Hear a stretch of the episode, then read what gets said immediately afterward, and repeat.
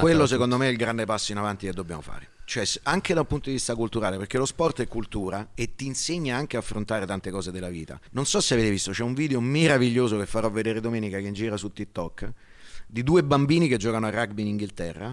Uno piccolo piccolo, uno un po' più grandicello e quello piccolo accanto, eh, mi commuovo un po' a vederlo. E, Cercalo Gigi. Best teammate It's ever. all right, all right? Best really good. Come on. Come on. So come on. Veramente bello, veramente commovente. que- questo è lo sport. capito? Veramente bello, se non avessero questo accento di merda da inglese. Muschio selvaggio, Caspifico, Federico, Martin. triangolare, Muschio microfono, videocamere e luci, ospiti diversi i più nuovi amici, 20 minuti, un'ora di argomenti, design, imprevedibilità, giochi, potenza, risate, pianti, rispetto, sincerità e approfondimenti. Siamo negli anni 20. Muschio selvaggio. Idromassaggio. Ciao ragazzi, benvenuti a una nuova puntata di Muschio selvaggio. Bel tono. Ospite con noi oggi Fabio Caressa. Buongiorno amici, grazie. Ben trovato. Grazie. Faccio io l'applauso a voi.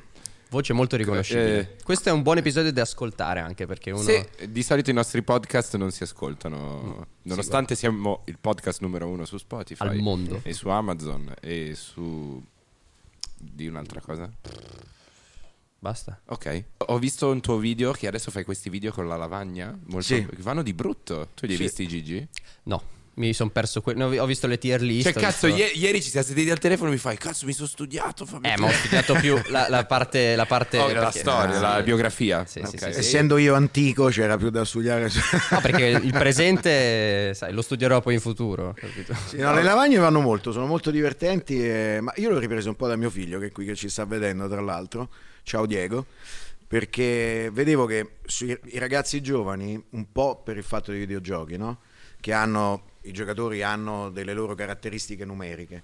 E allora piaceva molto questo confronto proprio sui voti. E allora mi sono messo a fare queste cose divertenti. Sono molto belli, sono questi short content dove metti a paragone eh, dei calciatori, ma ho visto anche la classifica degli stadi. La classifica degli stadi sulla tier list Eh, eh, quello. perché in Italia noi secondo me abbiamo un problema serio da quel punto di vista, cioè bisogna fare assolutamente, siamo indietro 30 anni su Campo di calcio più brutto in assoluto?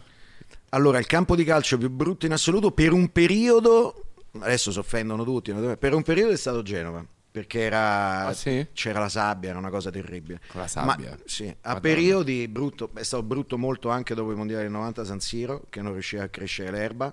Ah. Infatti adesso hanno fatto a San Siro una nuova soluzione che è un po' mista. Cioè Un erba po' vera, vera un po' finta. finta, Oh, sì. wow. È un po'...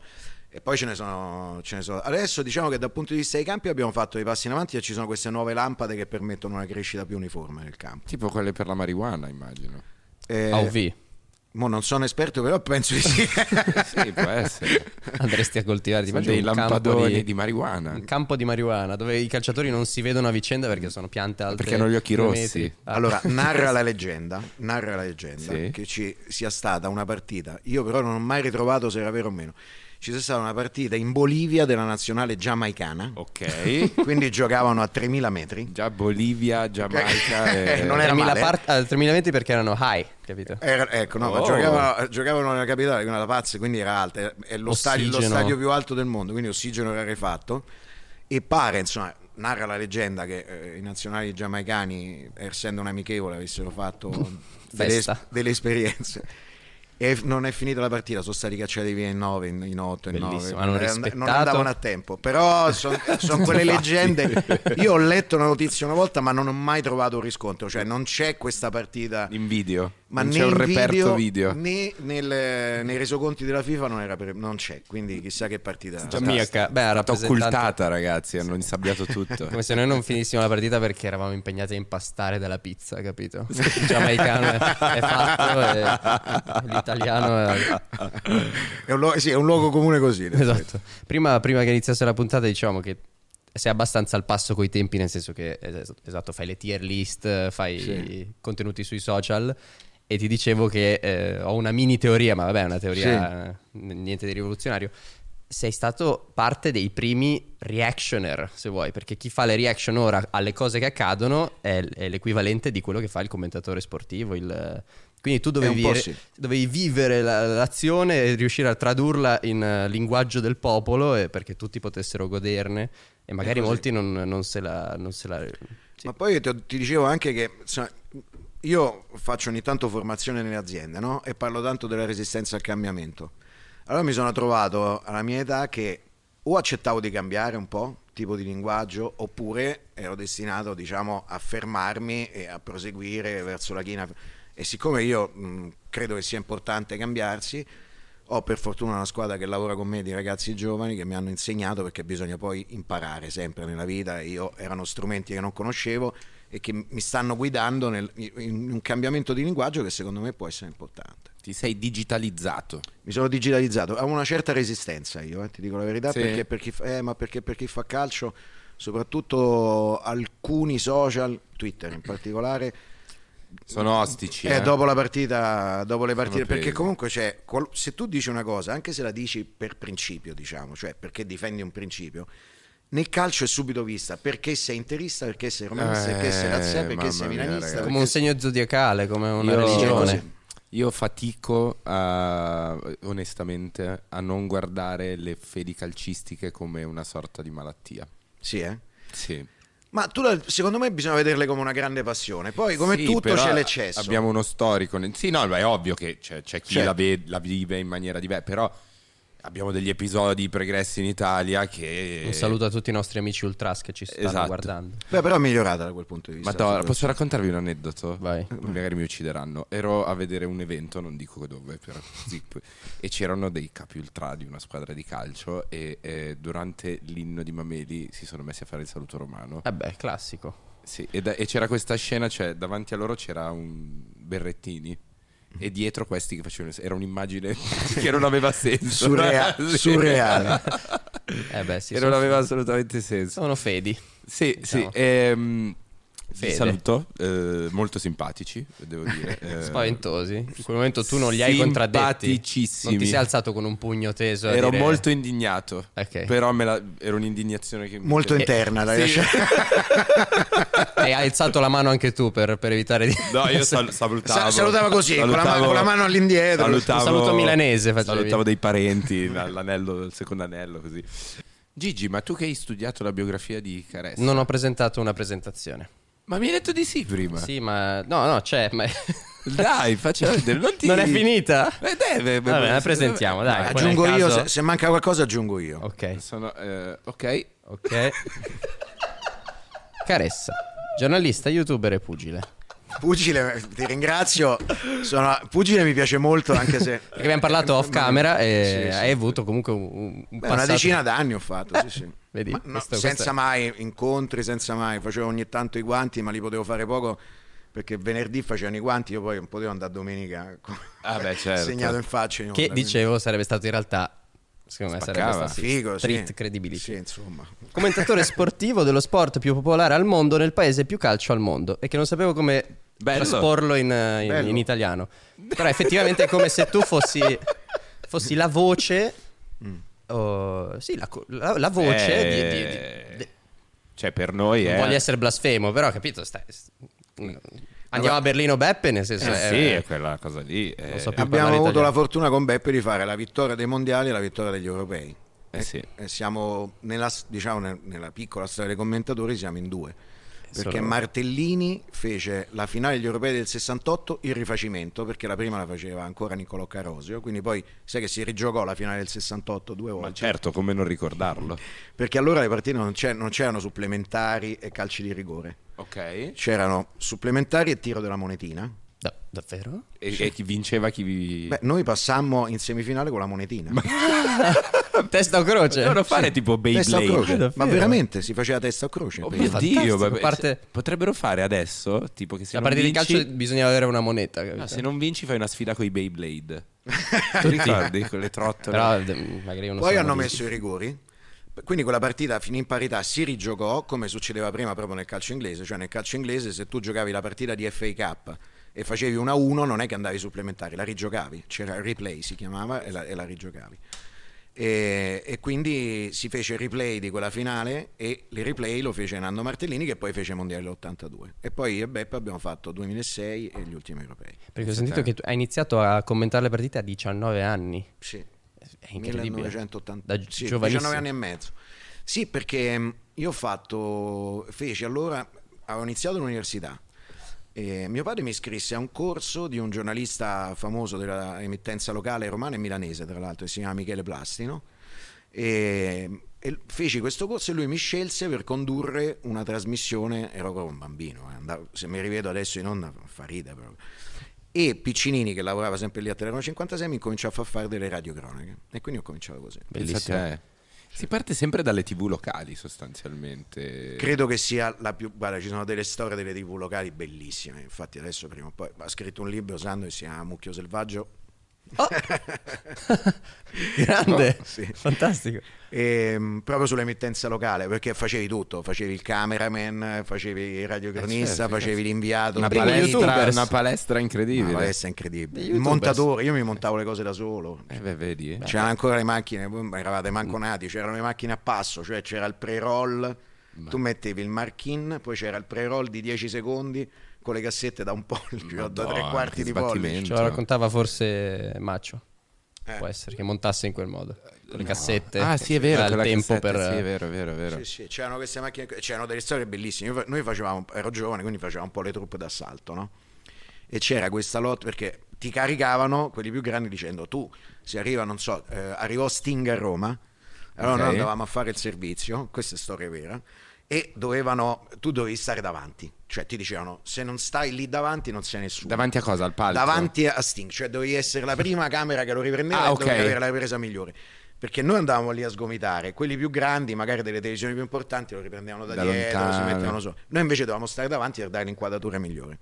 Ed era molto divertente perché noi giravamo con, c'era la telecamera, Sì. poi c'era un cavo grosso, enorme, grosso così, attaccato a un videoregistratore che pesava 14 kg, portato a tracolla, e quella era, era la troupe. Ghostbuster. Sì, esatto, una cosa tipo e poi avevi una batteria del, ehm, de- di un camion Pericolosissima. una batteria di un camion con collegato il flash cinema Vabbè, raga, è- che cioè, pesava anche quella 15 kg con c'erano le borse di tolfa allora che andavano di moda e c'era que- per tenerla aveva- mettevano alla batteria questa cinghia di tolfa e c'erano le lotte con i fotografi perché i fotografi volevano stare davanti Eh beh, certo. e quindi in quel periodo ti staccavano il cavo della camera dal videoregistratore Dei cyborg. sì, eh, ed era bellissimo perché io facevo da giornalista protettore e portatore del flash cinema.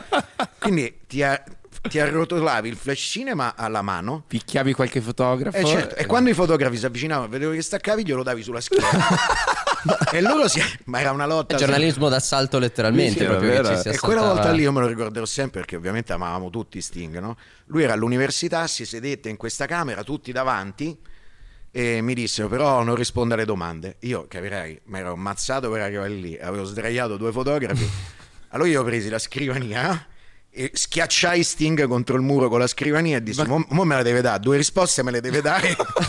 Ok, alla fine. e ce la date per forza, se no no. Cosa gli hai chiesto? Non lo mollavo, manco mi ricordo più. Ma gli, gli chie- era una cosa relativa. Lui parlava di pace, in quel momento era una cosa relativa, eh, quindi parlavamo proprio di Ah, quelle cose. bello. E tu con un inglese perfetto?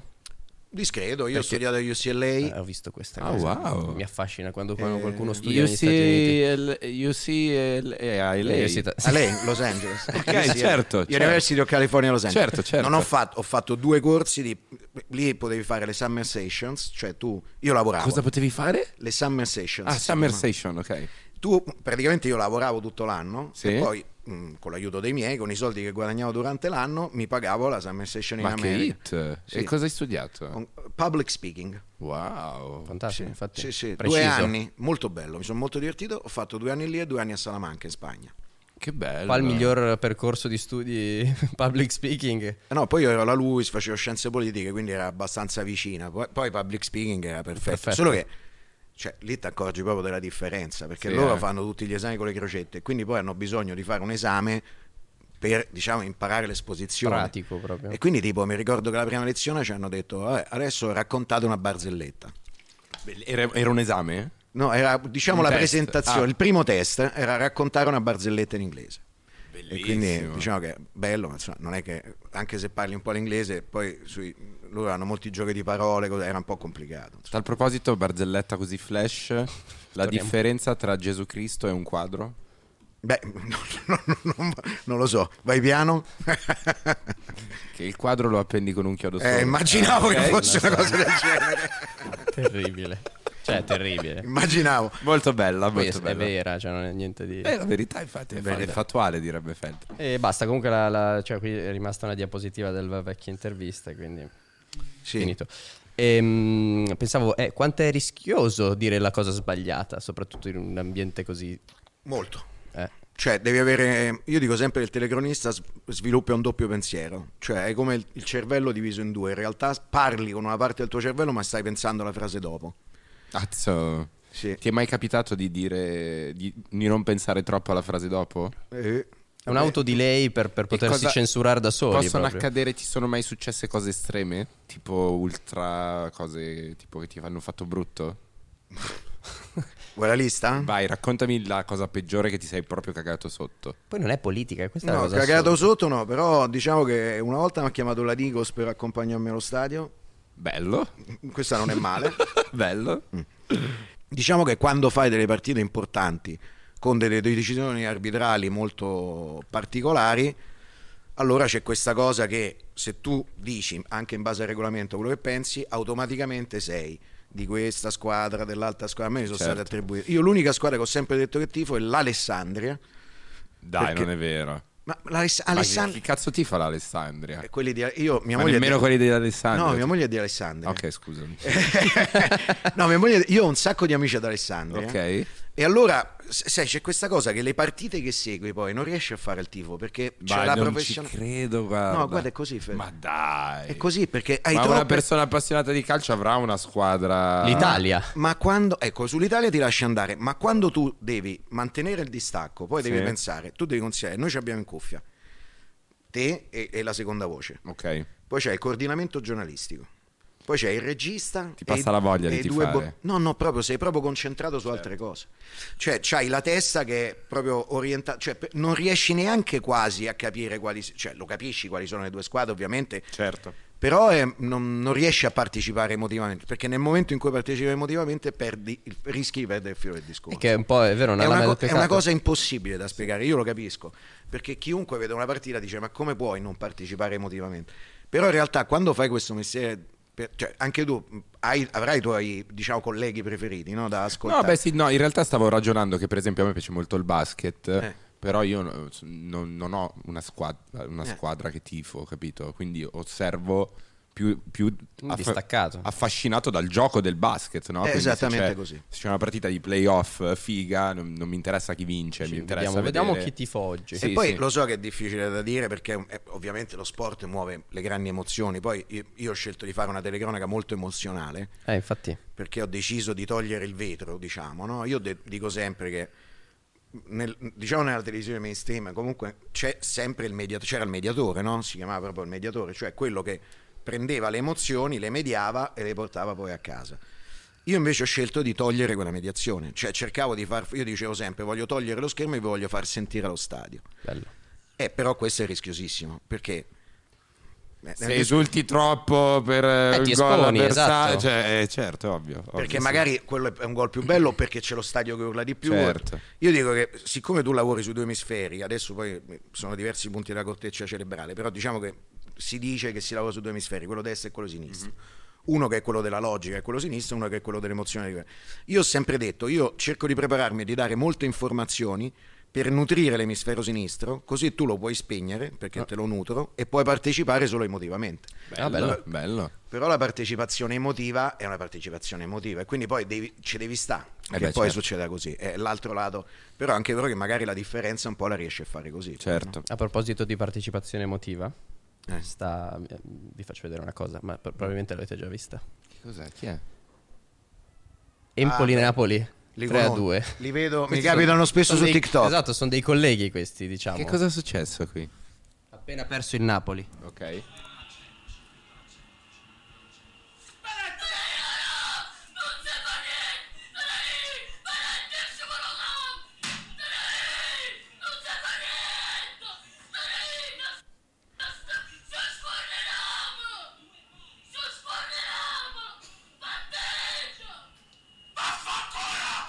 Che cazzo? Ma che cazzo? Beh, è una partita particolare. eh. Questi non so chi- che cosa tifino, però Napoli. sono- È Napoli. Gigi. C'è Insigne dietro. No, spieghiamo che il Se Napoli... posso dire una cosa, mi spaccano perché vedi che vanno a turno. Si, a turno, incazzano, sì, sì, sì. si incazzano a turno e non si perché incazzano sono un po' tutti scioccati. Perché Questa partita era Cosa è due- successo? Allora, il Napoli si sta giocando lo scudetto, vinceva 2-0 Ma a quanti Empoli. anni fa? No, Ah, quest'anno. questa- adesso, ah, ok. Vinceva 2-0 Napoli e quindi era ancora in corsa per lo scudetto. Ah, ha perso 3-2. In 6 minuti ha perso 3-2 contro una squadra che diciamo era poco da chiedere al campionato, quindi sono impazziti. Per Ma questo. per errori arbitrali? No, no, no, in questo caso ok. no. In questo caso per errori che ha ammesso poi la stessa squadra. Affondo un, cioè, affronto un terreno paludoso. Vai. Poi al limite. Sì, Ah, eh, a me, io sono fan di Un giorno in pretura. anch'io. E, e- e quindi mi sono guardato anche i processi, quelli sportivi. No? Sì. E ho, ho sempre, eh, ho sempre pensato, cioè lo penso tuttora, che c'è comunque delle manine ogni tanto in Italia. Ok, Gigi, è partita una pubblicità dietro. Scusa, eh, mi piaceva avere loro. Cioè che comunque è, è- Cioè non voglio spegnere la magia, però è, è un po' pilotabile. Qualcosina ogni tanto. Io a questa cosa, allora, facendo il mio mestiere, se tu credi a questa cosa, io neanche quando è successo nel 2006 ci volevo credere prima poi di avere le risultanze, perché se credi a questa cosa non puoi più fare il mestiere come lo faccio io. Cioè, quindi io dico sempre, fino a prova contraria, io a questa cosa non ci credo. Finché non lo Ok. vedi. Finché non mi danno de- proprio delle prove che succede così, perché poi eh, cioè, è troppo bello lo sport in generale, no? Poi ci sono successi casi, ma non solo in Italia, eh, sono successi in, in tutto il mondo, proprio legati per esempio al mondo delle Delle scommesse. scommesse, beh, ci fu, ci fu una partita dove non mi ricordo che italiana che un paesino eh, nella- ah, in campagna mi sembra vinse tutto il paesino perché aveva scommesso il, il risultato preciso Mm. di, di questa partita qui Ah. e poi anche questo c'era un Adesso- signore a Singapore c'è anche cose Sì, quelli- internazionali ecco, diciamo che intanto il mondo delle scommesse è molto cambiato, nel senso che adesso tutti quelli che hanno i siti di scommesse in Italia, tra l'altro è proibita la pubblicità adesso in Italia Sì, sì. con il decreto dignità, ma tutti loro che sono diciamo mh, ufficiali devono pagare una forte somma all'inizio allo Stato per Ok. avere- e poi sono collegati al sito AMS, quindi quando c'è un, un numero di sco- arrivano gli allarmi. se vincono in troppi arrivano alla Se arrivano prima ancora, cioè se arrivano se arriva un volume di scommesse. strano simili troppo simili c'è, c'è- arriva eh, l'allert, Ah, ci bello. sono degli allert. Vabbè, dai, quindi, quindi- sono stati fatti dei passi avanti importanti da questo Sì, punto io non ci credo mai a queste cose secondo me è tutto No, no, no, Sono un po' complottista. Tutto sono- fake, dici. sono un po' complottista No, ma in- no. gli allarmi funzionano. Gli Bello. allarmi funzionano. E ne scattano tanti che tu sappia? Eh, ne scattano alcuni, non tutti sono, Sono veri, reali. certo. Eh, Quando scattano poi ci sono i controlli. Giusto. Chi vince secondo te quest'anno il pallone d'oro? Già, allora, faccio una premessa. Io sono un po' contrario. Cioè, il pallone d'oro è un premio di un giornale francese, Sì. alla fine. E, e sei sem- molto controverso. È sempre, quest'anno è stato molto controverso. Io diciamo, eh, sono un po' esperto su queste robe perché ho visto dei video. Tipo il pallone d'oro a Owen, Sì. molto dibattuto. Sì, beh, eh, quest'anno c'è stato quello a Messi che è stato molto dibattuto per la stagione che ha avuto Che Leo Messi. sì. Però Leo Messi il pallone d'oro lo prende anche per quello che è lui, cioè Certo. per quello che ha sempre rappresentato nella storia del calcio, è il giocatore più tecnico che si sia visto dopo Maradona, senz'altro. Tu Insomma. sei più team Messi o team eh, Cristiano Ronaldo? Questa è la domanda che mi rivolge mio, mio figlio ogni... Ogni giorno, la mattina. Allora, Chi è io, il, GOT si dice. io ho scritto in... il GOT, esattamente. Io ho scritto in, eh, in un libro che Messi è più forte. Però nel pe- nel periodo massimo della forma forse Ronaldo ti dà qualcosa di più diciamo, a livello commerciale se eri, un- se eri una società, una società è un'azienda. Quindi Certo. diciamo che hanno, sono due caratteristiche. Tecnicamente Messi è inarrivabile. Più di Ronaldo. Tecnicamente inarrivabile Messi. Sì, io, io- argentino, Mi sembra che Messi sia un talento puro, mentre Purissimo. Ronaldo È è, proprio è la- il lavoro e la forza. Che però, voglio dire, non è disprezzabile che uno Anzi, si... eh, minchia, io eh, cioè se dovessi trovare un modello aspirazionale mi guardo quello che non è nato così, ma che è diventato Ecco, così. L'ha detto Paolo Di. Canio nella, nella mia trasmissione, ha detto proprio esattamente la stessa cosa, è successo un casino, però... Ah, ok, ottimo. Ma, ma io a me non me ne frego un cazzo. Devi girare con la No, Digos adesso. No, no, no, no, nel senso c'è stato un po' di dissing poi. Ok. Però... mm, Ah, con Cassano? Esatto, sì, c'è stato un po' di dissing con Cassano. Perché c'è Cassano, ragazzi, che tu non so se lo segui su Twitch. No, ne parlavamo prima. Fa scintille, di fa Sì, sì, scintille perché le spara, cioè da quello Ma che... sì, ma è fatto così. throwing Antonio. some shade Però è, è- è una persona di cuore, quindi lo fa con grande onestà, secondo me. Sì, sì. Secondo me sarebbe giusto dire quando si riferisce a qualcuno fare i nomi sempre. È se, hai coraggio, cioè, se hai il coraggio di esprimerti in maniera molto forte è giusto fare il nome.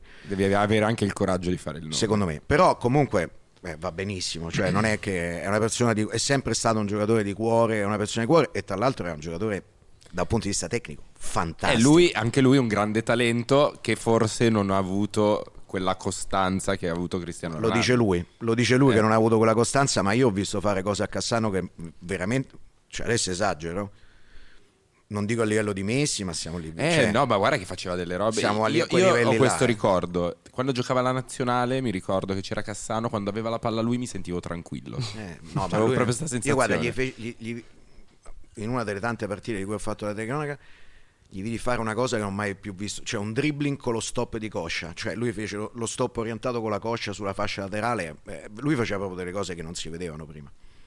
Quindi Eh sì. era tecnicamente pazzesco. È il giocatore italiano più forte nella storia, secondo te? Allora, eh, ce ne sono tre, cioè ce ne sono diversi, è difficile fare un distinguo.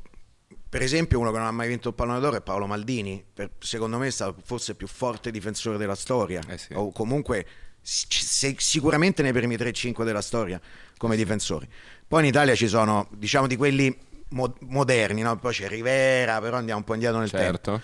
di quelli più moderni, eh, Roberto Baggio e poi Totti e Del Piero. Ha mai Sono vinto il quelli. pallone d'oro Roberto Baggio? Sì, l'ha vinto. Ha vinto? Roberto Baggio, Del Piero e Totti. Roberto Baggio del Piero e Totti. Con Del, a, a Del Piero sono un po' più legato, siamo un po' più amici, no? proprio ci, ci vediamo, lavora con noi, quindi so- sono più legato.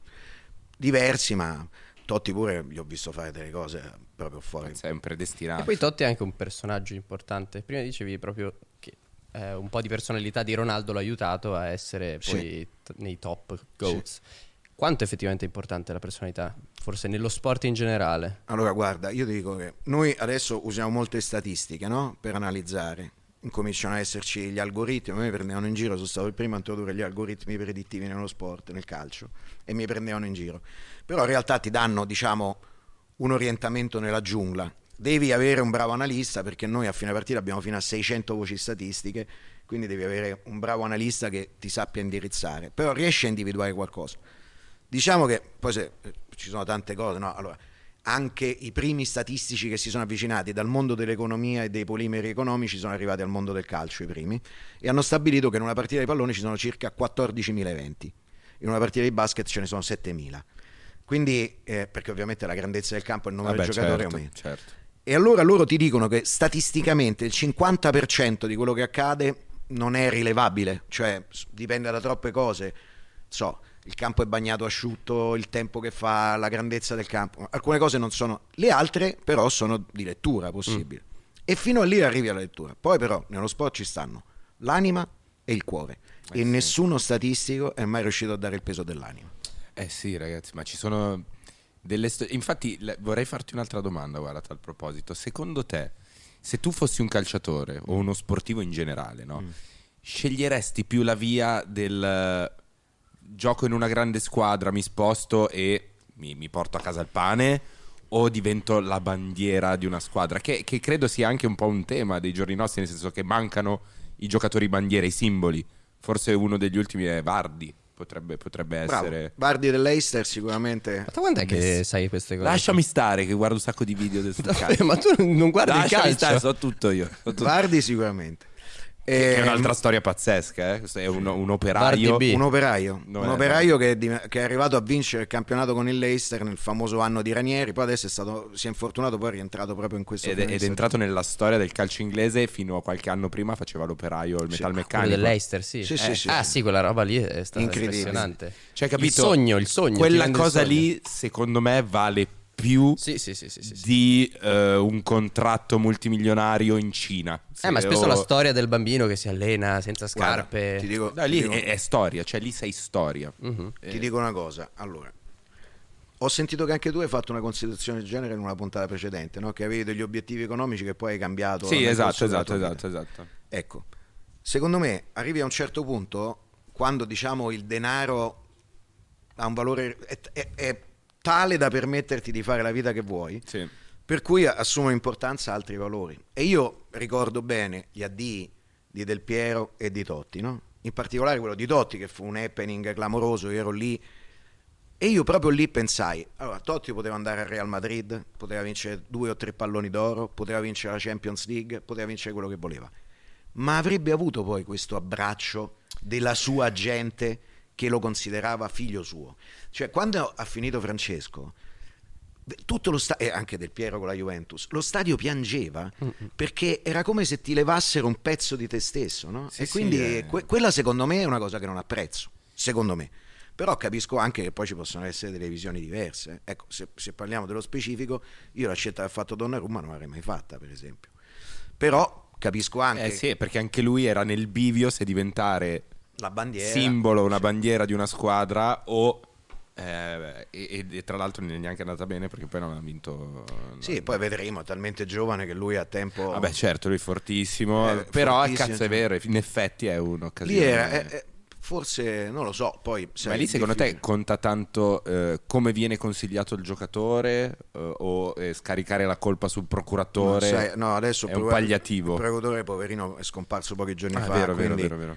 Io No, no, ma non parlavo nel caso specifico, eh, Abbraccio parlavo- la famiglia. parlavo in generale, Secondo eh. me lì quando un ragazzo è giovane forse un po' anche la famiglia dovrebbe essere di indirizzo Vabbè, certo. in, in una, in una- Però non mi permetto di giudicare veramente perché sono cose Ma talmente realtà è un complesse. mix, Eh, non, non c'è, un- non c'è certo. chi e dipende Certo, da caso a caso. certo, Poi c'è il giocatore che pensa per sé, c'è quello che si fa più influenzare, quello che ha un rapporto più intimo col procuratore. o col- Poi sono cose personali. Sì, sì, è vero, è vero, non ha senso ha- generalizzare. Poi nel calcio girano dei soldi che non, ti, non cambiano la vita a te, ma anche ai tuoi figli, nipoti, Eh sì, pronipoti. Non c'è dubbio, non c'è Eh, dubbio. quindi- Questo- su questo non c'è dubbio. Anche i più puri, magari, cavolo, se ti arrivano delle proposte E invece indecenti. è vera la storia che quando vai a giocare in Cina non sai. È una cosa che mi è, boh, mi è girata Però la voce. Cina- Che quando vai in Cina a giocare che ti danno un pacco di soldi, a, vo- a volte. Davano. Da- non ti danno più? Mm.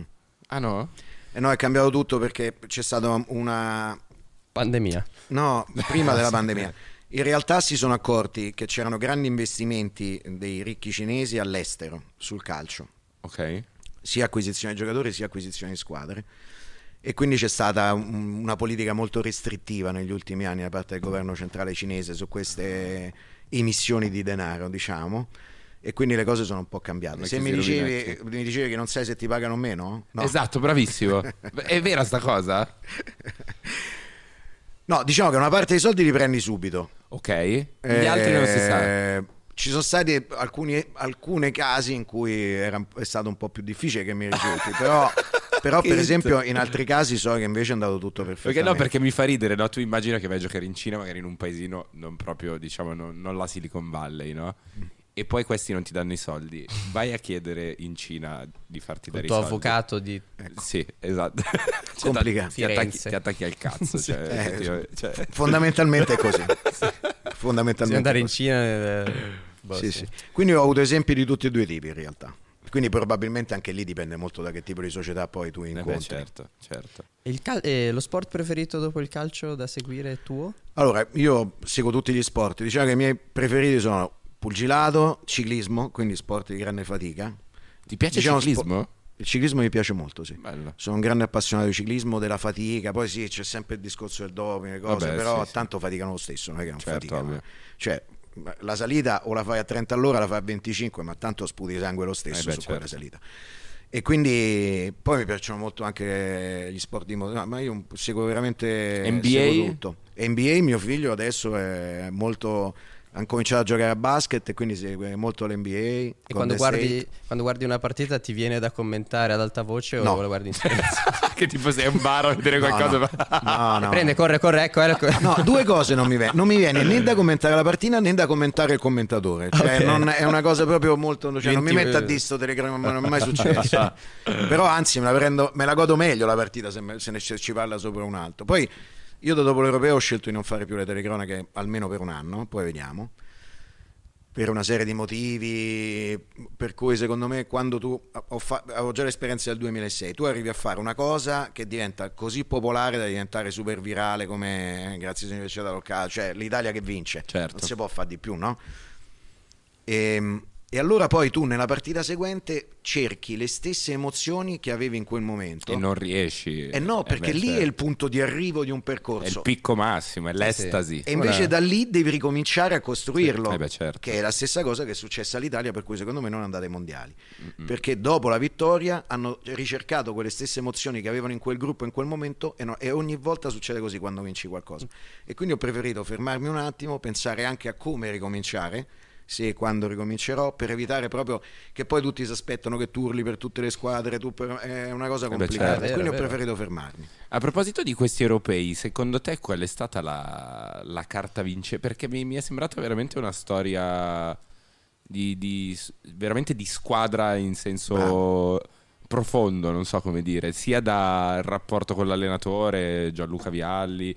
Cioè, secondo te qual è stato il vero segreto del... Il vero segreto è che un grande allenatore come Mancini è riuscito a costruire un gruppo mh, che- che si è immerso in una bolla come quelle di Natale che se scuoti es- es- esce la, ne- esce la neve, no? E quando tu riesci a creare quella, quella bolla emotiva lì, allora tutto sembra più facile. tutto- Poi c'era Luca che secondo me ha dato veramente è stato di un'importanza Vialli. fondamentale. Luca è stato un'importanza. Io anche veramente io ho avuto io non lo, non lo conoscevo io l'ho, l'ho conosciuto recentemente perché abbiamo avuto i stessi simili problemi di salute ed è veramente incredibile adesso ci sentiamo non, non dico quotidianamente ma Beh, ma Luca è una persona abbastanza speciale. spesso ed è, ed è incredibile Ma non è mai capitato di piangere con una persona che non conoscevo. Io, io e lui ci siamo conosciuti per telefono abbiamo pianto insieme per telefono è veramente una, una persona Luca è una persona pazzesca A parte che è un uomo di grandissima sensibilità e di grandissima Sì, intelligenza, ma poi io ho apprezzato anche. cioè lui- noi siamo molto amici, no? Mhm. Ci conosciamo proprio da tanti anni, abbiamo lavorato tanti anni proprio fianco a fianco, quindi cioè, le notti a fare la pasta insieme, quindi proprio. E anche la sua tranquillità nell'affrontare le cose è una cosa che per me è stata di grande insegnamento. Eh, certo. Che poi è un uomo di grande passione, ma è anche un po' british. Vabbè, ma io per Luca cioè, cioè, proprio lo amo. Proprio. Quindi c'è stata una sinergia. C'è stata una sinergia ecco, straordinaria. quello lì è il caso in cui, a, a livello statistico, le statistiche Bravo. non avrebbero mai detto Bravo. che era la squadra che poteva Bravo. vincere. Però ecco. c'erano tutti gli amici di un tempo, perché lavoravano lui, Salzano, cioè avevano ricreato quel gruppo lì e hanno riportato quel gruppo nella squadra e la squadra è stata... È esattamente quello che è successo nel 2006. E secondo me ci sta anche che non si siano qualificati. Cioè, nel senso. Ci insomma. sta. Vabbè, dai, ma ci sta. Dai, oh, hanno fatto una roba figa. Fagli. fagli... Sì, però mio figlio che è lì, Eh. che ha 13 anni, non ha ancora visto una volta l'Italia al mondiale. Sai quanti tifosi perdi così? Perché noi quando, ci siamo, quando ci siamo avvicinati al calcio, ti avvicini perché vedi la nazionale al mondiale. Certo, giusto, giusto. E quindi da questo punto di vista si è perso. Vabbè, ma ci sta così e gli altri sport prendono un po' di tifosi. e dai. Ah, è vero, ci pensavo proprio l'altro giorno. Chissà che perdita a livello di sogno.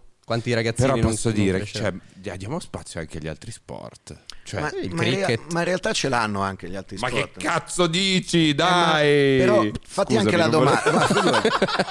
Ma figurati. Cioè, Ma- dai, il basket italiano che spazio c'ha? Ma, ma ha fatto di tutto per crearselo. Devi venire a te? Bologna. Non ha fatto un cazzo A Bologna, per guarda crearselo, non che c'è un sacco di spazio per il basket. Vieni a Bologna pieno di. No, c'è un ambiente di merda, tra l'altro, nel basket italiano. Oggi è di buon umore, Fede. No, ma No, no, però- effettivamente è vero. I bambini, quando, quando sono piccoli, gli viene presentata una strada in Italia che è Calcio. Cioè, Ma questo a livello di adesso è, è molto forse livello- Allora, meno, il sì. grande problema qual è in Italia? Che non c'è nelle scuole lo sport. in maniera- bravissimo, esatto. Questa è la grande differenza con gli altri. Prima di. eh, Quando c'è- è stata data a Londra la possibilità di organizzare le Olimpiadi del 2012, gli investimenti sullo sport nella scuola in Inghilterra sono stati nell'ordine dei billions. Cioè, pensa a te. No, noi abbiamo le palestre di vent'anni fa a scuola, tutte Ma cosa spaccate. fai? A scuola cosa fai? Giochi a palla a mano Nulla, se cioè, va bene. Adesso vedo che gli fanno provare un po' tutti gli sport, però appunto gli fanno provare tutti gli sport. Però non quindi- c'è la cultura del coltivare il talento, cioè, capito? Ma È poi così. è una delle ore a caso che poi è l'ora più Ma amata quello da secondo tutti. me è il grande passo in avanti che dobbiamo fare. Cioè, anche da un punto di vista culturale, perché lo sport è cultura e ti insegna anche a affrontare tante cose della vita. Saperti relazionare con i compagni di squadra. Non so se avete visto, c'è un video meraviglioso che farò vedere domenica che gira su TikTok di due bambini che giocano a rugby in Inghilterra. Uno piccolo piccolo, uno un po' più grandicello e quello piccolo accanto, eh, mi commuovo un po' a vederlo. E, Cercalo, Gigi. sì, eh, best teammate ever, credo che sia. E, e c'è questo bambino piccolo che dice a quello un pochino più grande, no, che, che è molto, ha giocato male, non sta facendo bene, e lui gli dice guardami, guardami, guarda quando sono piccolo io, tu sei più grande, tu sei un incredibile giocatore di rugby, tu devi essere... Ecco, quella roba lì Eh, beh, vedi, cioè- la inse- non la puoi insegnare se non insegni lo sport. È vero, è vero. È un ottimo modo per, eh, per imparare la vita in qualche modo. È così. Se è vissuta così. Su TikTok devi andare e best Eh, team sì. ever. Best teammate ever. È una, è una cosa, poi se la troviamo... Sì, eccolo. questo Ecco là, è quello là. Vai Gigi, facci piangere. Con, con l'audio. Sì.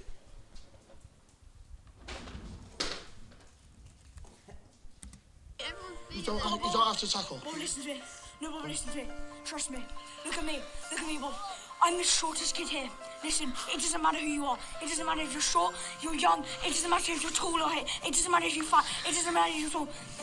Bob, you are a brilliant rugby player. You understand that? You're insane. You're actually insane for your age. You're insane. Come on, give me a hug. Best teammate It's ever. right, right? Best really good. Come on. Come on. So come on. No. Veramente bello, veramente commovente. que- questo è lo sport. capito? Veramente bello. Se non avessero questo accento di merda da inglese, È un po' cockney, se non erano inglesi anche, proprio non londinesi. niente.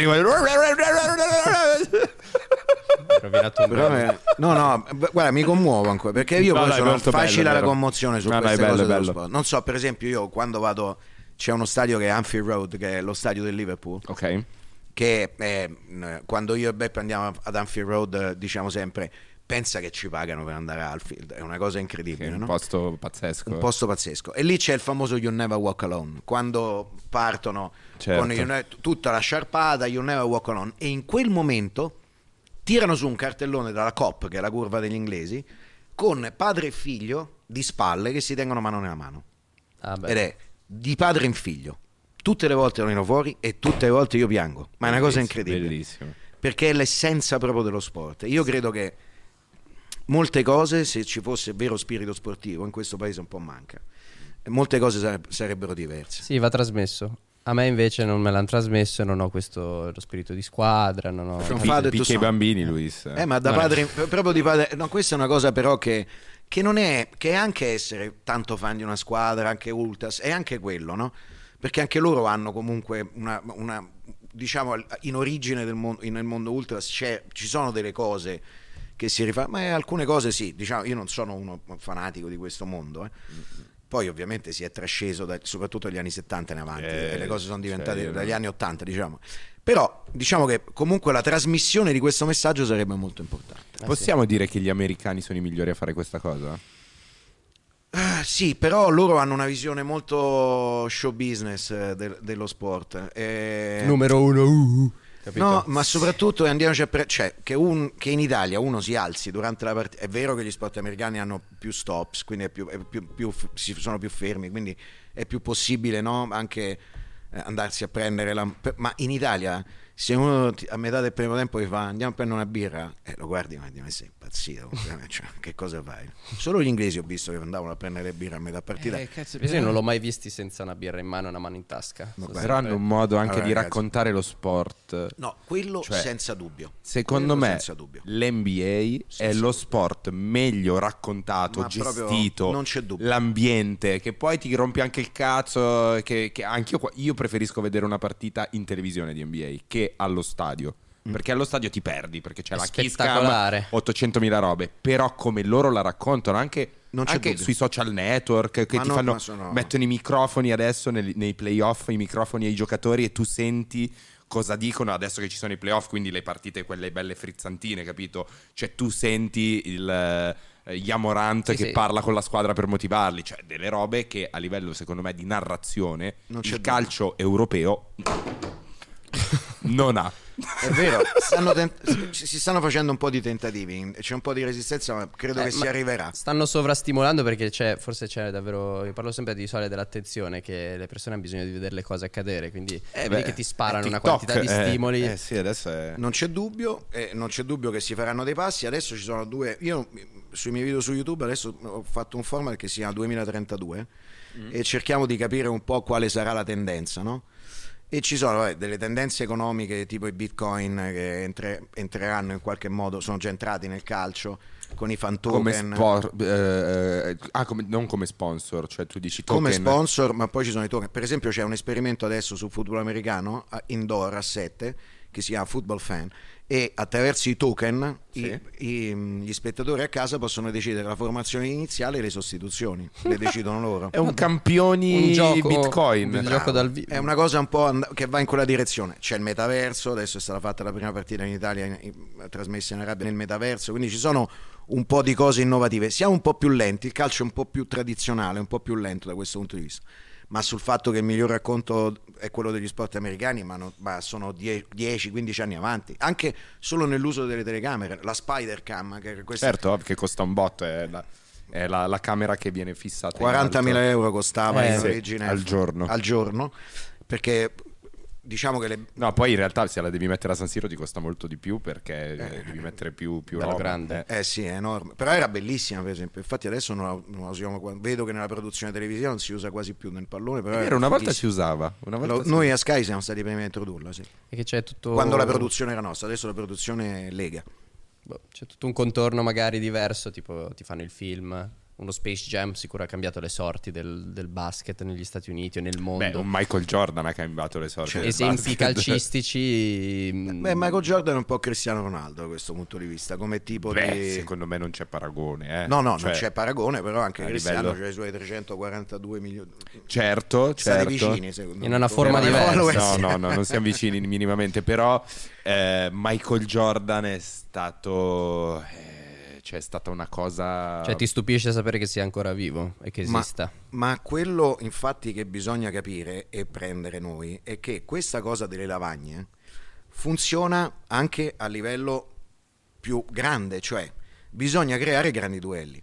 Negli anni 80 l'NBA stava per fallire quando, e che co- quando è arrivato il commissioner Stern. Stern è arrivato con l'NBA che agonizzava. Sì, sì, sì. Cosa hanno fatto?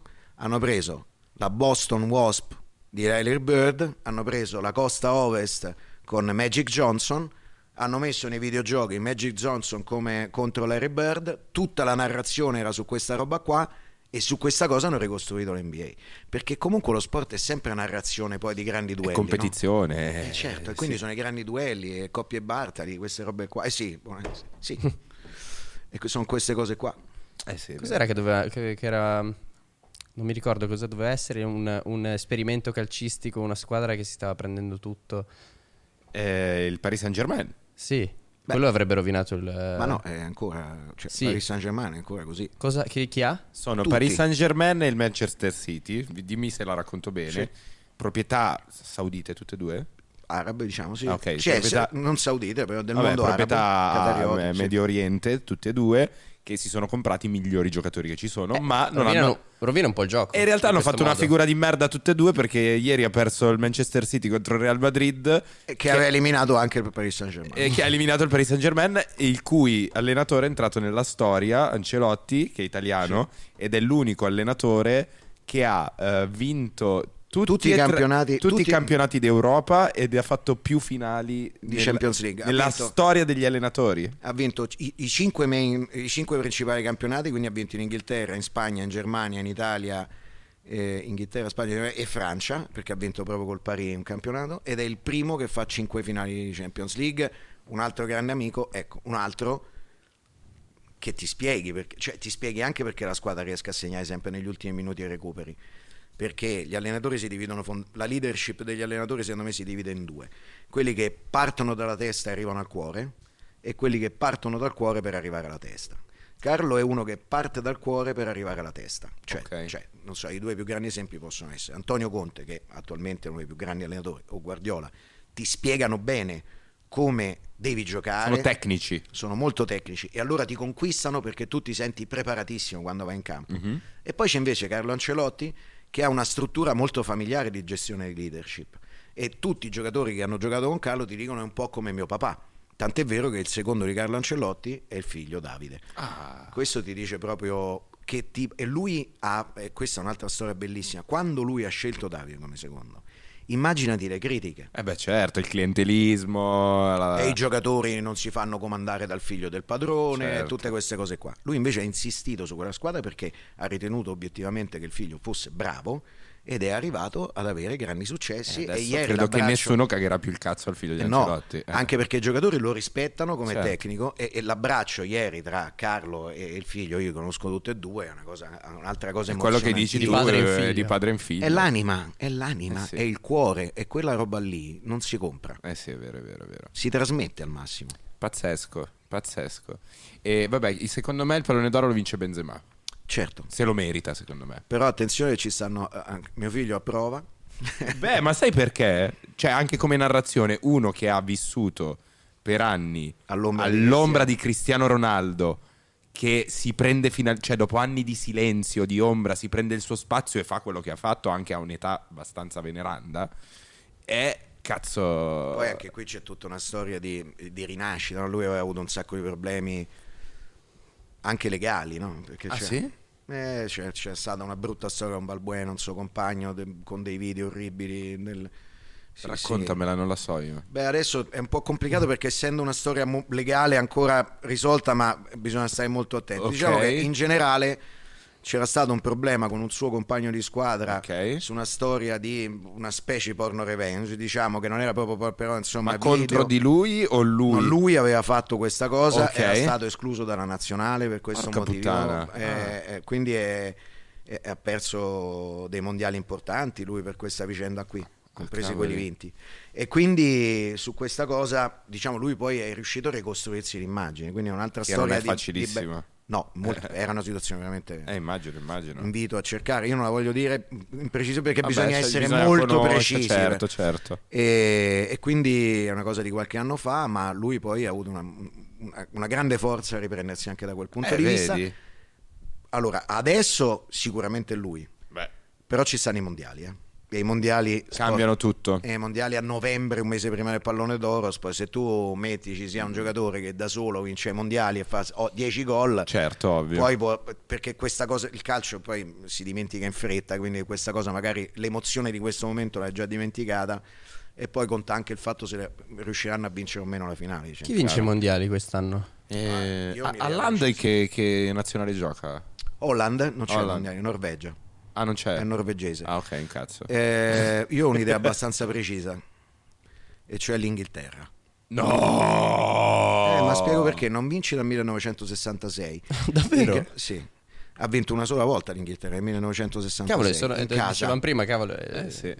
E però i mondiali sono sempre stati in estate. Gli inglesi hanno la stagione più dura in assoluto Ah, è vero, adesso si giocano ad ottobre. a novem- tra novembre e dicembre, Ah. quando i giocatori inglesi sono i più abituati, diciamo i giocatori del campionato inglese, ma gli Al inglesi in particolare. No, più che al freddo sono abituati a giocare a grande intensità in quel periodo. Ah, quindi sono nella condizione fisica migliore. sono- non saranno come adesso, come arriveranno ai mondiali in quella condizione fisica, non sono mai arrivati. Mai. E quindi secondo me o adesso o mai più per loro. A te a proposito, scusa, Vardi non gioca nella nazionale? No. Perché?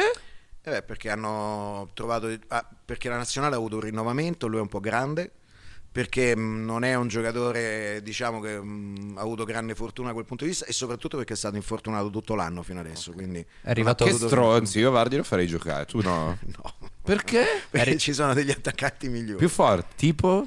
Eh, c'è- l'Inghilterra de- cioè Vardi è una punta, diciamo che gioca bene con un certo tipo di gioco. no? Ok. L'Inghilterra sta cercando di fare un altro tipo di Un'altra gioco. roba. quindi Sterling. Sterling, Saka, ce ne sono, Saka, ce ne sono tanti che giocano davanti. Speriamo che non vincano proprio loro, cazzo. No, non ti piace, non ti piace. Eh beh, dopo da- cioè, li abbiamo, li abbiamo battuti. Eh, lo so, e quella è stata bella. Quella è stata bella. Vi posso raccontare una cosa? Prima di- Vai. Sì. Una cosa divertente della finale. Allora, io arrivo alla finale. Tu eri lì proprio, no? Sì, sì. Arrivo in finale. Tra l'altro, Wembley è uno stadio bellissimo con una postazione meravigliosa. Solo che per il Covid c'erano due plexiglass, uno davanti all'altro. Io vi lascio immaginare il riflesso su quei plexiglass. Cioè, il sudore. non si vedeva niente. Io la prima, partita, no, la prima partita che ho fatto a Wembley, questa- nuovo con i plexiglass, ho detto che belli- bellissima postazione, ma c'erano ancora i plexiglass. Sono andato, era Italia-Austria, a un certo punto ho guardato Beppe e faccio Beppe io non ne sto a becca uno, perché era difficile proprio riconoscerli i Ah, giocatori. che Madò, che sbatti. E, e- e avevo fatto io un errore che non avevo collegato bene numero e maglia. In- tu in genere arrivi che fai, cioè la studi come la poesia alle elementari, 9, tu, 22, questo. Certo. Io lì, non- diciamo che siccome le partite avevo un po' dato per scontato perché i giocatori erano tutti famosi. Certo. L'avevo dato per scontato e quello vedi è un errore che poi risentendomi ho capito e poi da quel momento sono riandato con la poesia. Certo. Ma in finale era meraviglioso. Noi eravamo, io ero seduto proprio esattamente in una postazione così, con accanto le scale dei, dei tifosi Ok. che, Oh. port- che portavano al bar, no? E nella partita precedente che avevo fatto a Wembley, a un certo punto, sai quando ci sono i supplementi, tu cerchi di scaricare, io non fumo tanto, ma mi ero acceso una sigaretta, che lì è vietatissimo. Ed era arrivato un inserviente indignato, io ho detto sì, vabbè, ho dato tutti i miei due tiri, due tiri io, due tiri Beppe e poi avevamo spetto, no? E dicevo scusi, scusi, scusi, no, lì telefano l'accredito. Vabbè. Finale. Questi ubriachi dalla mattina, non ho mai vista tanta gente ubriaca in vita mia, perché era è, tra proprio tradizione, arrivavano certo. Sì, sì. ubriachi fradici e c'era questa strana cosa che scendevano, bevevano la birra, si sporgevano un attimo, vomitavano E ricontinuavano la bere. e poi, e poi ribevevano. Nell'antica Roma. Si pulivano e ribevevano la birra. Vomitorium. Potevano fare direttamente. Ma a un certo punto in telecronaca io dico, Beppe, sembra di essere ad Amsterdam. Perché uno alla mia sinistra, un toro di 1,90 m per 114 kg, a torso nudo con un tatuaggio sul petto che era tipo una testa di non so che animale, come così, si era acceso un cannone di proporzioni inaudite e mi fumava in faccia. Ora, quando sei in un momento così, sei anche un po' teso perché dice: Ma il fumo passivo Eh, fa Beh, qualcosa, eh, fa- eh, potrà influire sulla mia tele- performance. Esatto. e allora era un po', fino a che a un certo punto io ho beccato lo stesso inserviente che c'era la partita prima. E mentre facevo la telecronaca l'ho indicato e gli ho indicato quello. Hai snitchato? Eh, ho oh, come fa? Oh, lui possiamo dire, mortacci tu, almeno una sigaretta. Me volevi cacciare via. Questo si sta a fumare una tromba che non finisce più. Ma poi che superava il plexiglass. Ed è stato bellissimo perché l'inserviente mi guarda, lo guarda e come se fosse italiano fa così. Come per dire, ma lo vedi Guarda che quello. Ma che gli vado a dire a questo? e quindi poi lui niente, ha finito e Beppe rideva come un pazzo. Bellissimo, Questo bellissimo. cannone- ma proprio una cosa, ma io poi mi mi sono sorpreso perché veramente lì poi ti blindano per qualsiasi Eh, certo. cosa. Però evidentemente lui era troppo grosso per dargli fastidio. C'è una tifoseria particolare che ti soffre? A turno tutte. A turno tutte? Ok. Sì. Eh beh, sì. Che palle, raga, mamma mia.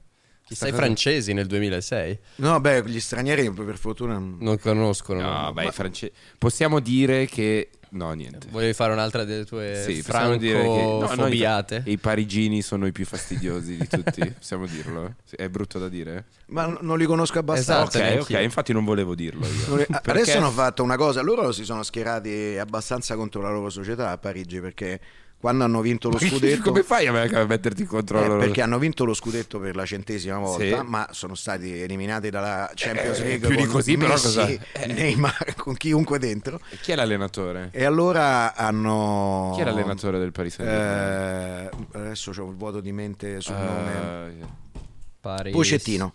chi? Pocettino. Si chiama Poscettino? Sì. Che nome simpatico. Eh, Pocettino che aveva fatto la finale con il Tottenham persa di Champions League. ok. Mauricio? Maurizio Pocettino, sì. E, mh, allora loro che cosa hanno fatto? Hanno festeggiato la vittoria del campionato fuori dallo stadio. Sono Oh. usciti dallo stadio per festeggiare. Una delle prime volte che capita, in assoluto.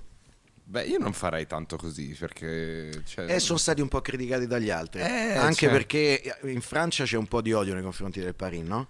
Eh, Che sono sempre stati un po' osteggiati perché sono considerati più internazionali che i francesi realmente. eh beh, perché hanno una- Mm. un sacco di crana.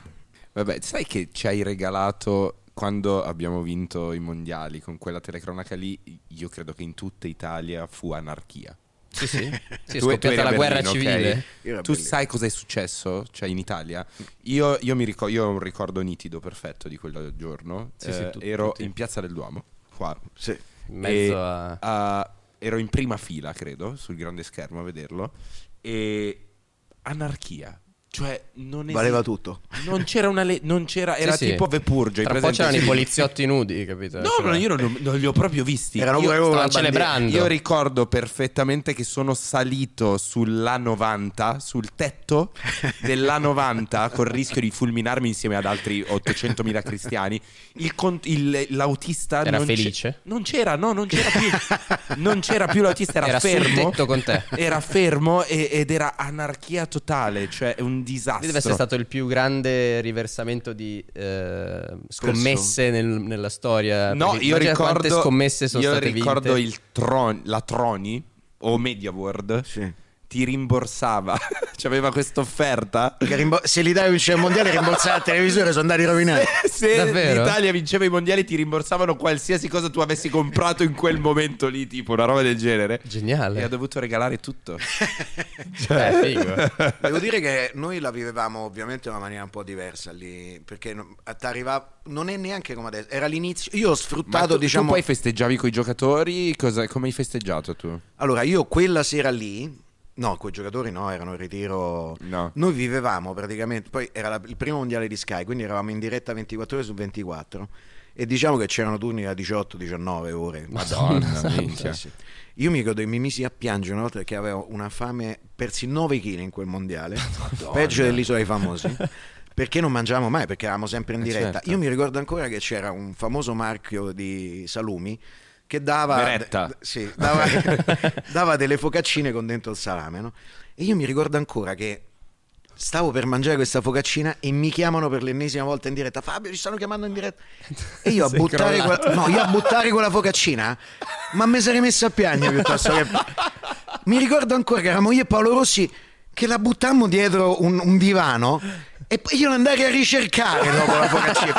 Capito? Sopravvivenza. La vole- sì, perché lì la mia dieta era a pranzo una birra che ti davano una birra e poi a cena c'erano cinque caffè che prendevi per, per Sì. rimanere sveglio e Spinti c'era- dall'entusiasmo e dal e sogno. un, un altro sponsor, mi ricordo, questo non me lo ricordo veramente chi fosse, che ti dava l'amaro.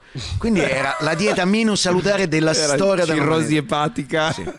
Allora noi finiamo la partita a Dortmund, torniamo, noi eravamo a Duisburg, eh, dentro lo stadio, il, il centro era dentro lo stadio, torniamo verso Duisburg in macchina, nella semifinale, e, mm, e io, io volevo lo champagne. Cioè io, io voglio, io voglio lo champagne. Non c'era lo sponsor No, dello champagne. Non c'era, era tutto chiuso. A un certo punto vedo un ristorante cinese. Entro e, e dico, c'avete lo champagne?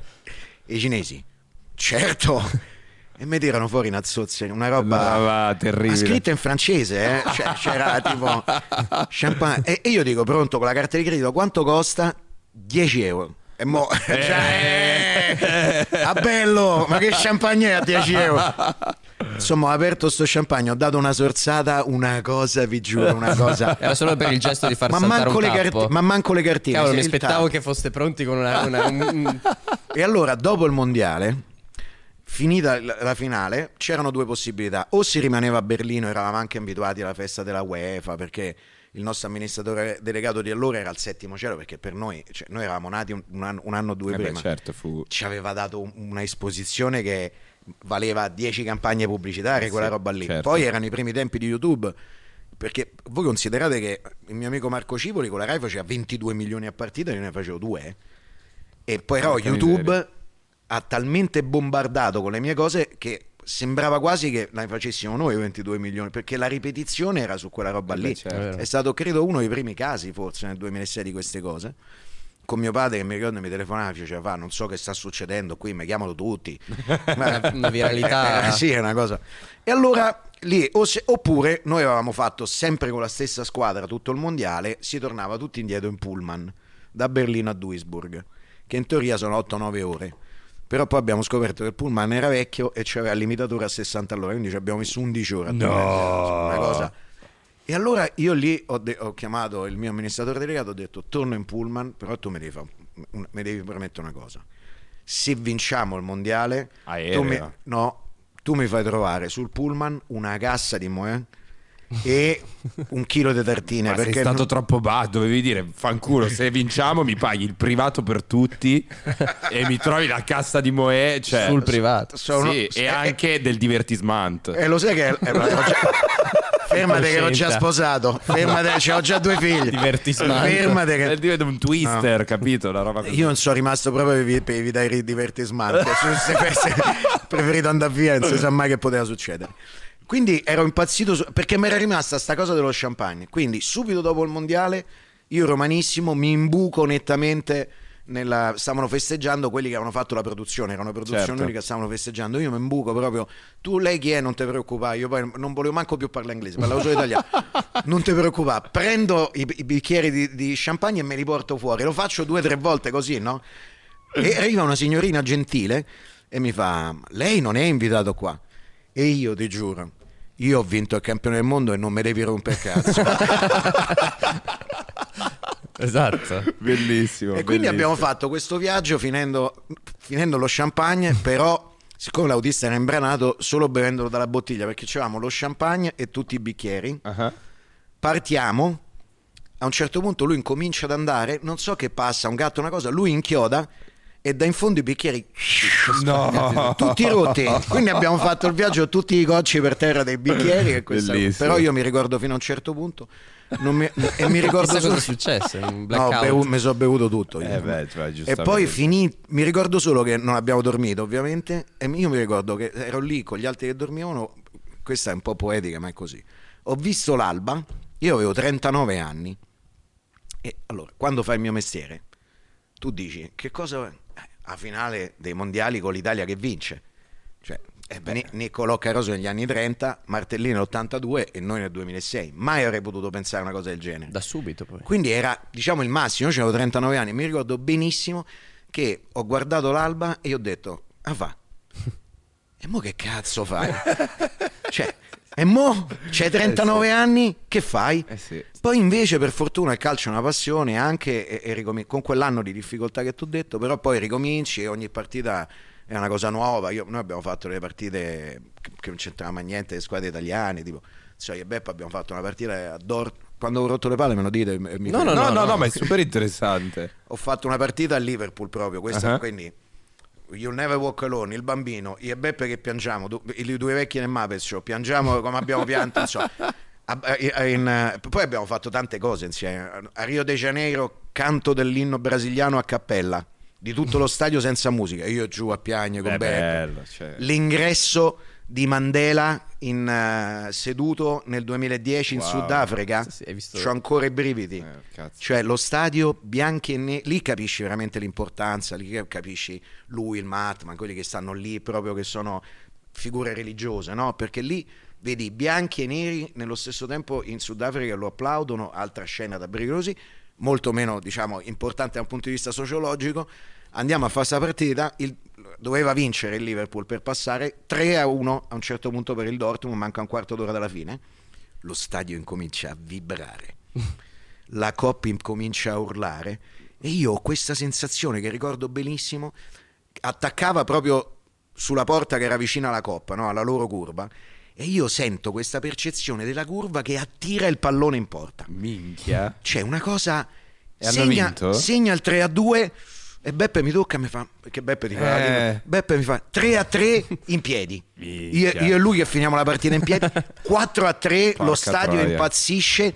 Io e Beppe alla fine che piangiamo, ci abbracciamo. Beppe era tifoso e c'era uno dietro che aveva un italiano che aveva vinto un biglietto con uno di questi concorsi, non so, delle patatine, non so Ok, che- ok.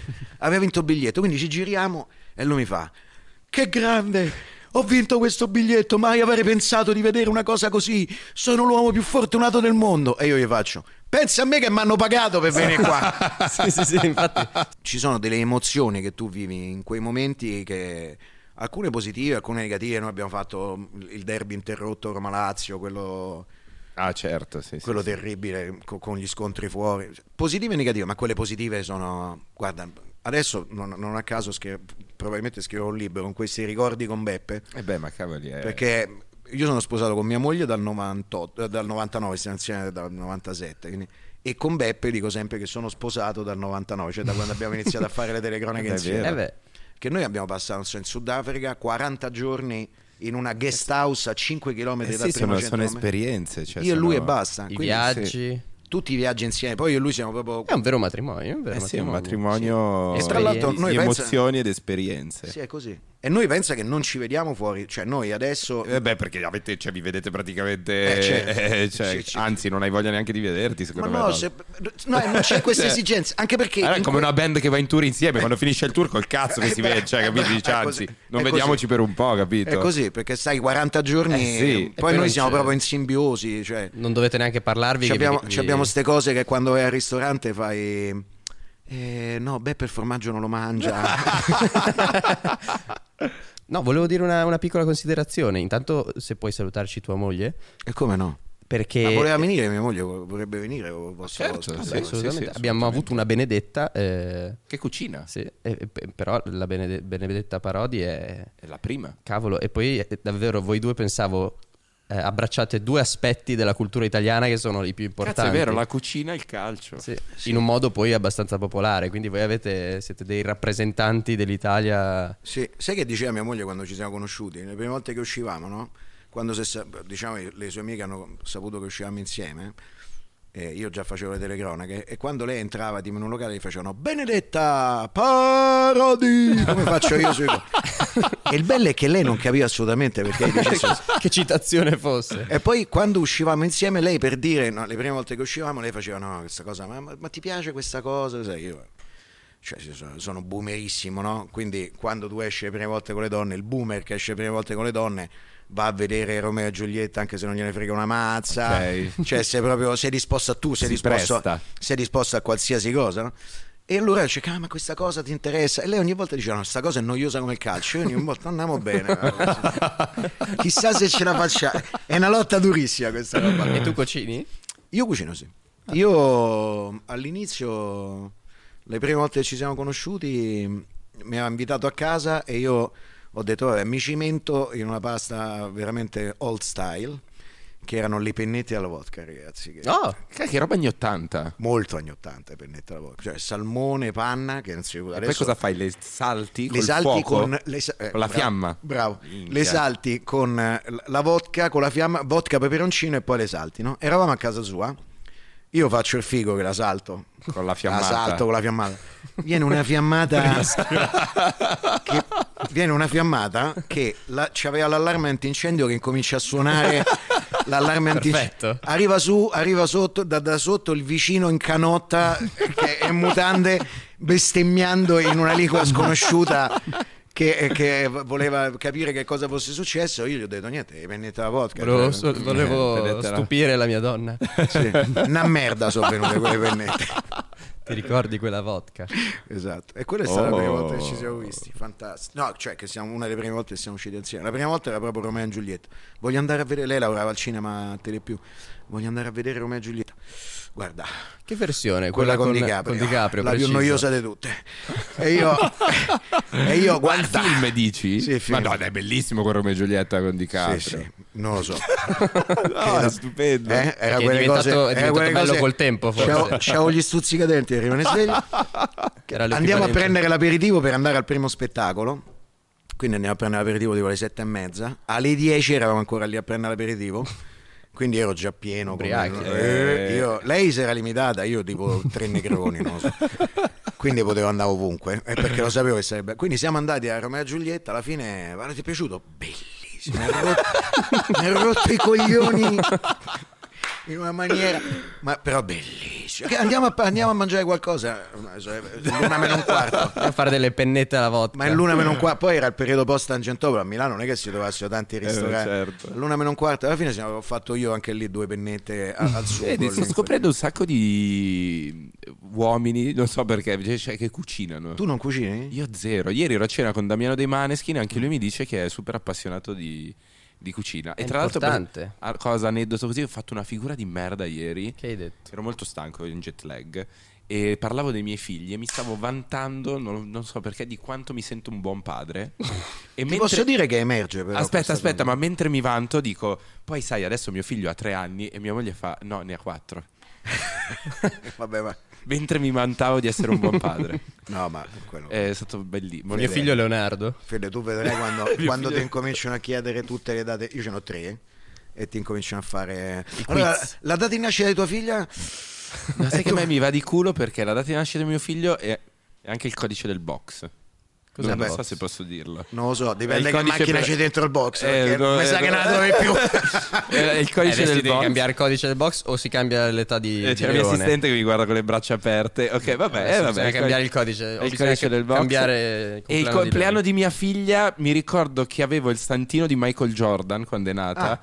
Che è il numero 23 ed è nata il 23 marzo. Quindi faccio No, sto ma collegamento ricordo qua. anch'io, però a bruciapelo devi avere un attimo per pensare Sì, vero, perché uno è il 20, uno è il 21, Sì, uno è sì, il sì. 5. Tre figli È sono, tre peso. sono- Tre peso. Tre, una a 20 anni che canta dall'altro.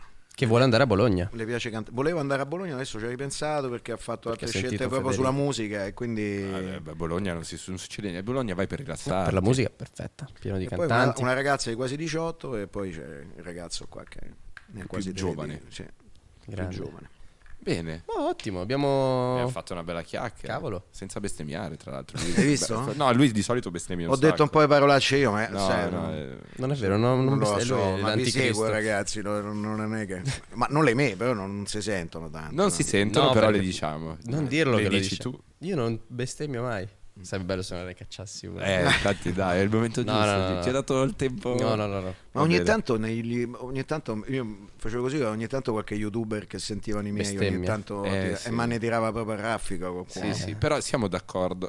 We need Jesus. Siamo d'accordo che dovremmo sdoganare la bestemmia in televisione. Ma secondo me, secondo me rovini la bestemmia. Rovini l'impatto e Eh, il lo peso so, che io ha una questa bestemmia. stigmatizzazione io non- della ah, bestemmia. io- Serve. eh, lo so, io non sono un cattolico professante, però ti devo dire la verità che anche io sono ancora della generazione che dà un po' fastidio. Sì? Sì, Ma anche no. a me da- io non credo assolutamente Ecco, domanda: se un giocatore di calcio bestemmia in campo, lo. Squalificato.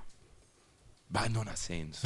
ecco la tua lotta. no, no, lo no. devo- Allora, allora faccio, faccio questo Non vale il labiale, devono sentire, devono sentire perché sul Ok. labiale c'è... Allora, allora, adesso sto per dire una castroneria, ma allora, se tu mi, mi espelli un giocatore che bestemmia, mi espelli anche un giocatore che fa il segno della croce quando entra, perché comunque stai, nomina- stai facendo No, una no. cosa impropria. No.